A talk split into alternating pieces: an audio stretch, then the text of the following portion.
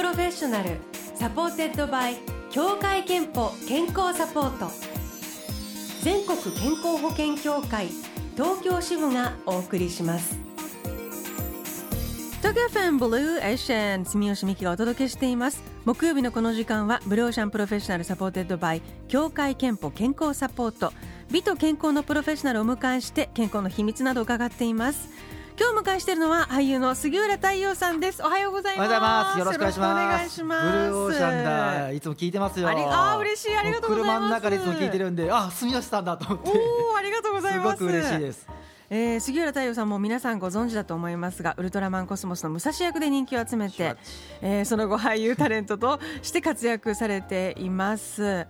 えー、プライベートでは2007年に辻希美さんと結婚され、えー、と13歳の今ご長女からはい2歳の三男まで4揃っております人の子育てをするイクメンパパでもいらっしゃいます。で今日まず伺いたいのはあのえー、とワクチン接種がねあいよいよ始まって、はい。あのコロナこのコロナ禍の状況も本当に毎週毎週少しずつ状況が変わっていくんですけれども、やっぱりその体験した人のお話をあの聞くのはね何かしらそこに知恵とかあと自分たちが吸収できることがあるということでお迎えしています。昨年9月はい、えー新型コロナに14日ですね感染したということを公表されていますけれどもはい。あの、まあ、私も4月にそうですよね。はい、感昨年の4月染したんですけどもあの杉浦さんの場合どんな状況だったんですか？僕は、えー、と発熱に気づいて、でまあ、コロナとは思ってなかったんですけど、はい。まあ、妻と話していましてと熱体調崩したらもう車の中に行こうっていう話をしてて。あつもう事前にね。はい、であやべえこれ38度超えたわっていう時点で、自分でも布団持って行ってでもう車中泊したんですけども、はい。大でもうその後僕の家の中は妻が全部消毒して、うん。でも結果コロナと思ってないけども隔離しようって決めてたからこそあの家族には感染しなかったんですあすごーい。ででもその分一人ですごく不安でしたけどね。不安だし、はい。体調悪いのに車中泊ってすごいそうしんどかったですね。39度1分まで行ったんですけど、で PCR の検査も結果もね時間がかかるから、うん。やっぱ孤独な夜が一番長く感じましたね。そうですよね、はい。えで、えー、と9度まで出て車の中で泊まりつつも陽性と判明してその後入院、もう自分であの保健所にあ電話して、自分でえ病院行ってそのまま入院しました長かったですね2週間も。2週間の入院。あ10日間入院で家族も2週間隔離だったので。ね。はい。わかります。私も、あのー私2週間あ2週間でした。たので、はい。まあ、本当に今考えると長かったし長かったですね。私も9度台と入院したと40度まで出あたん40度行で高熱結構辛かったですよね。そうです。熱と倦怠感と、ね喉も痛いし、ね。はい。もうでもあ風邪には似てるんですけども、やっぱ嗅覚がなくなったりとかもしたので。あそうだったんです。私はねだい、はい。それがなかったんですけどえ味覚嗅覚が？味覚は大丈夫でした。あのお風呂上がりとかにはい。匂いがしないってことに気づいて、えでで病院の中のご飯もあ匂いしないわと思って。っていうか人間って匂いしなくても味があ僕は味はしました。なんか密接にね、はい。匂いも味の一部みたいな感じだったから。スースーしながら食べてるご飯っあでもて感じそうか確かに鼻が詰まった時に、はい、あそうそう味がなくなるご飯とあそれでも味がするっていうご飯があるからああいうそうです鼻が完全に詰まってもう味だけ味わうみたいな。なるほど。ただいつ戻るかわからない不安もありましたし、うんそうでね。も退院してうん。家に帰って一番下の2歳の子供うんのおむつ替えしてたんですよ。そしたらあおむつの匂いがするっていうのに気づいて こんな幸せなおむつ替えなかったですねいや臭いはずのおむつ替えもういがやすごくいい香りでしたね。喜びの香りに 喜びの香りでした。へいや一生忘れないなあれは。あのー退院後は順調にとか体まあ体力は、体力は、うん。まあ、多少低下しましたけどもやっぱりまあトレーニングで戻しまして、でもやっぱりメンタルですよね。あメンタル。やっぱその頃ってういう？あの今みたいに人数感染者の人数も少なかったから周りにもいなかったんですあんまり、うん。でやっぱりこう、まあ、コロナ感染者だっていう目近所の目も怖かったし、うんうん。で SNS の声だったり、うん。なんか料理作ったら感染した人の料理が食べたくないみたいな声結構声があったりとかして、えー、本当に？そう。で結構立ち直るのにまあねあの SNS では明るく発信はしますけど、うん。やっぱ当時は辛かったら今は治ったから言えるみたいな、はあそうですか、はい。それはでもちょっと心ない声で残念ですね。そうまあちょっと寂しかったですけどね、うん。まあやっぱまあ家族がいたので救われましたけども。い。やー本当そういう時にでもそういう家族のありがたさとか当にあの子供の無邪気さに救われましたね。ねで、はい。あとあの感染に本当にしなくて今まあ今というかあのすごく増えちゃった時期はやっぱ家庭内感染をどう防ぐかっていうのもすごく大きなねいや本当にそうあですよ。のことでしたけれども、うん。まあそうやってやっぱり事前にじゃあど誰かが発熱したらシミュレーションしておくことが大事だと思いまね？す。、はい。そうなんですね。あともうあの災害と一緒で避難するっていうイメージで、こうあの災害の備えはもうつ常にしておいた方がいいですね、うんうん。あのコロナになったらこれを持っていくセットみたいな。うん僕の場合は車の中でこのセットがあったらよかったなっていうのは結構水分だったりとか、はい。簡易トイレだったりとか。あ、まあ、車だったらそうですよね。そうそうそうそういろいろ考えて本当に避難と一緒だなと思ったんで。はあ。じゃあ今ももうそういうのはなんていうかもうシミュレーションしてますよ。シミュレーションして、はい。例えばセットも作ったりとか。まあでもワクチンがね始まったのでねこの切り札まあがねやっぱ切って、ね、少しずつね打なんか破したいですね。状況が変わるといいなというのは思うばかりですけれども、はい。まあでもすぐその対策しなくていいということにはならないからそうですね。やっぱりお声は大事で、うん。でもそうやってあのそういうお声をねあのメンタル大変だった時期を乗り越えてこうやってお語りになるとその、まあ、ファンの皆さんもちろんですけど身近なそのお友達とかうん。お知り合いとかもすごくその、わあ参考になるありがとうみたいな声もあるんじゃないですあかそうです。ねやっぱ経験したからこそ分かることもあるし、うん。やっぱなった人しか分からない気持ちもあるじゃないですか、でもやっぱそういうのってやっぱでもやっぱなってほしくないから、うん。いろんな人に。だからやっぱこうなんだろう僕がか経験したことを語ることで少しでもプラスうん参考になればなと思って、私もそう。あとあのなった方への共感がねそういうまさにメンタルが結構大変とかね はい。いうのもすごく思うので、えーということで今日ははい。杉浦太陽さんお迎えしております、後半はあのー元気でいるための健康の秘訣、えーそしてあのーせっかくなのでちょっとお悩み相談にもねあお付き合いいただだこうかと思っております、はい。その前に一曲。彩香みんな空の下東京 FM 80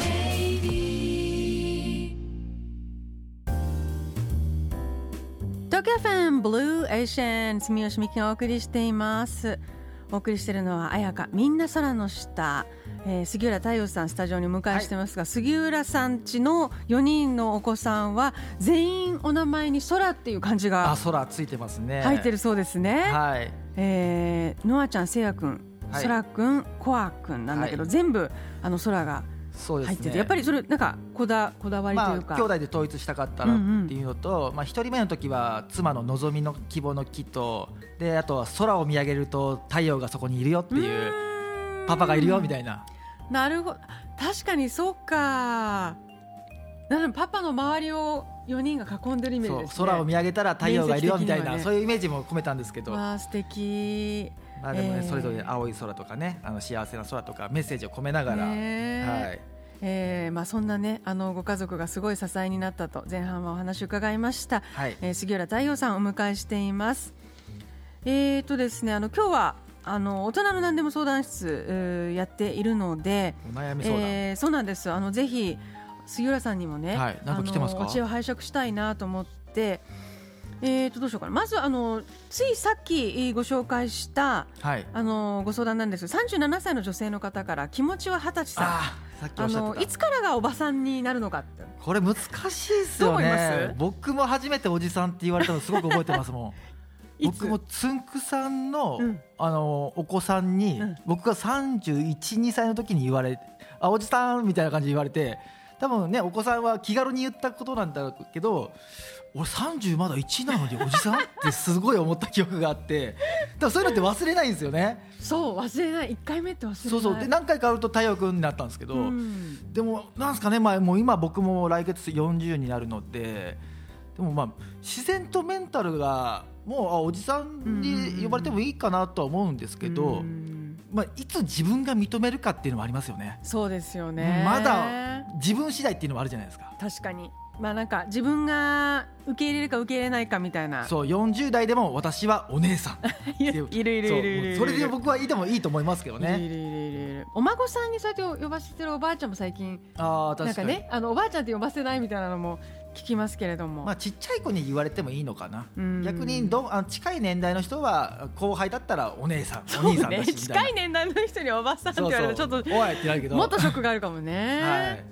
えっと、もう一通ですね、はい。あのこれちょっとむず難しいっていうかどうしたものかというお悩みなんですが世田谷区のユーランさんっていうう主婦の方38歳の方なんですがはい。旦那さんが不機嫌になって長いんですってそれが。長いとなる3か月ぐらい3ヶ月？まあ不機嫌だったり、まあ、無反応だったり、うん。ずっと機嫌が悪くてとにかくずっと気を使って暮らしているのが辛いと。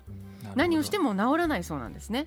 うん。っていうのでだから理由も分からなくて理由を聞いても、まあ、言ってくれない感じでずっと不機嫌なんですって。まあ住人トイレあると思うんですけども、まあ、うちら夫婦でもありますから機嫌悪いなって時は、はい。やっぱ何やっぱこう気使って喋っても余計向こうがちょっとなんイラっとくるね。そうイライラしてるなっていうのが伝わるからうちの解決策はあ機嫌悪いなと思ったら放置、あーちょっと分かる気がする。はい、放置してでちょっとこっちも機嫌悪いちょっとオーラ出すんですよ、そしたらあ向こうがイライラしてるのにちょっとこっちに気を使ってイライラしてる方が話しかけてくる。あパターーンで僕うちはやってますけどぱ住人トイレあるんですけども3ヶ月って言われるとねちょっと長いですよね。で家にいる間ずっと気を使っているのもちょっとそのご本人も疲れちゃいますよね。まあ、気を使われると逆にちょっと調子に乗るっていうのもありますから、なるほど、はい。調子に乗るね。はい。なるほどね。俺がこうしとけば向こうあ気使ってるわって分かるじゃないですか,、だからそういう時は逆にあえてもう気を使わずにもう原因分からないならほっとく。向こうが喋りかけるまでいいやみたいな。なるほど。こっちもそれで応戦するみたいな。ちなみになんかお子さんがいる方でこういうまあアドバイスご意見もあって埼玉県の29歳の女性近森市さんからはうちの夫も不機嫌が態度に出ます。すごくわかります。もう一度嫌になって、うん。態度に出すのやめてこっちもずっと気分悪いんだけどと言ったら子供の前でそういうこと言わないでくれると逆ギレされ 家族といるのに孤独と戦う時間がたびたびあるんです。とても共感です。といただいて、まあ、確かにそのご夫婦だけかどうかとかあと子供さんがいるかどうかでまたね、うん。あの家族の中のこの人間関係のバランスが変わってくるから。そう僕いつも心がけてるのは言いたいことは明日言えっていうのがあって。あ面白い。何？何？あの何イラッとした時に言うと沸点が高いじゃないですか、はいはい。そのやっぱタイミング？なんかこうすぐ言っちゃったら、やっぱ相手にも攻撃的になるじゃないですか、はい。でもこれイラつくけど明日まで我慢してイラついたら言おうみたいなそれでやっぱ自分で一旦寝かして、はいあ言わなくてよかったっていうこともたくさんあるのでどうしてもこれは言わなきゃいけないなっていう時は自分で落ち着いてで整理してから伝えると相手も受け入れやすいっていう同じ内容でもね。素晴らしい。それはすごく心がけてます。人間性ができてる。いやいや僕母から教わったんですこれ。あそうなんですか、はでもすごくそれありますよね。めっちゃ喧嘩減りますよ。ねえ、はい。だからいやでもいやだからこそその4人のお子さんをね育てながら 家族仲良くいられるんだわ。素晴らしい、えー素晴らしいアドバイスをいただいておりますさああのー杉原さんの健康や元気の秘密も伺いたいと思うんですがはい。えー、とまずはリスナーからいただいている健康の秘密です。渋谷区の38歳の会社員の女性ルンルンさん。私の健康の秘密はよく歩くことです。あと紫外線対策。うん。湯船に使って瞑想。さらに好奇心旺盛でいることです。と、えーいろいろとあの方法を持っていらっしゃいますね。ね。素晴らしい。ありがとうございます。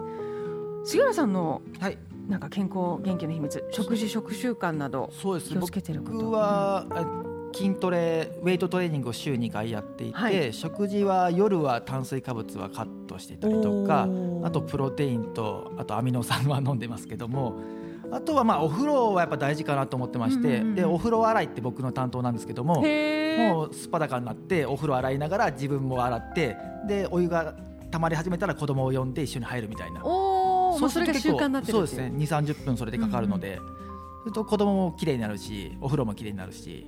あと自分もあ体がちゃんと温まるしみたいな。はい、ストレスはたまらない方ですか？ストレスはそうですね。僕も晩酌も好きなので。はい一人で飲んで。あ、お家の中でも一人で？はいあのずっと僕あの外で飲みに行かないので、うんうんうん。基本もう何年もずっと一人飲みですね。じゃあ誰にも付き合ってもらわなくても、はい、はい飲みますみたいなことで。あ子供がお酒ついてくれます、可愛いい。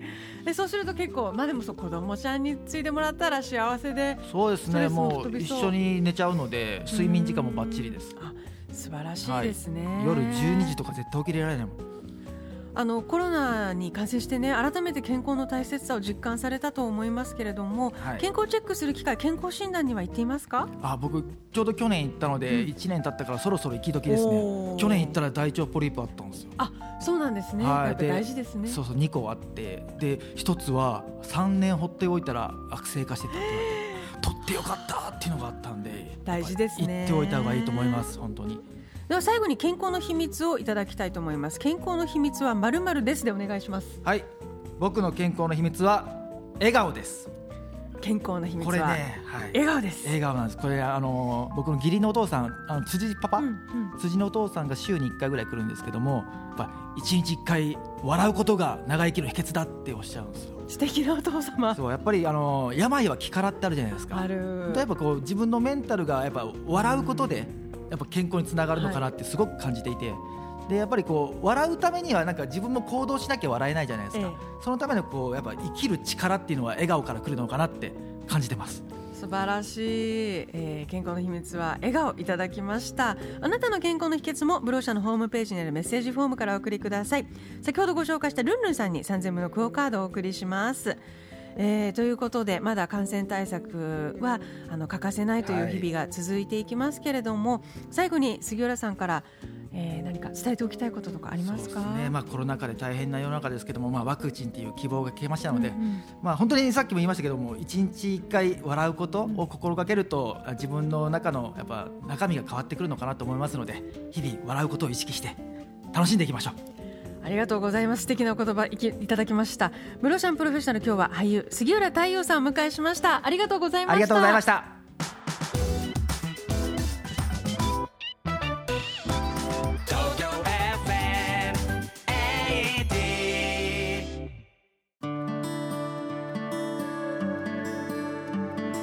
あなたの健康をサポートする協会憲法東京支部からのお知らせです。選んでいますか？ジェネリック医薬品。ジェネリック医薬品は別名後発医薬品と言われ先発医薬品と同じ有効成分を含み効き目や安全性が同等であると国から認められたお薬です。効き目が同じでありながら先発医薬品の有効成分を利用して開発されるため価格を低く抑えられるんです。飲みやすい工夫がされているものもたくさんあります。協会けんぽ東京支部ではジェネリック医薬品の利用をお勧めしています。ブルーオーシャン Professional supported by 協会けんぽ健康サポート。全国健康保険協会東京支部がお送りしました。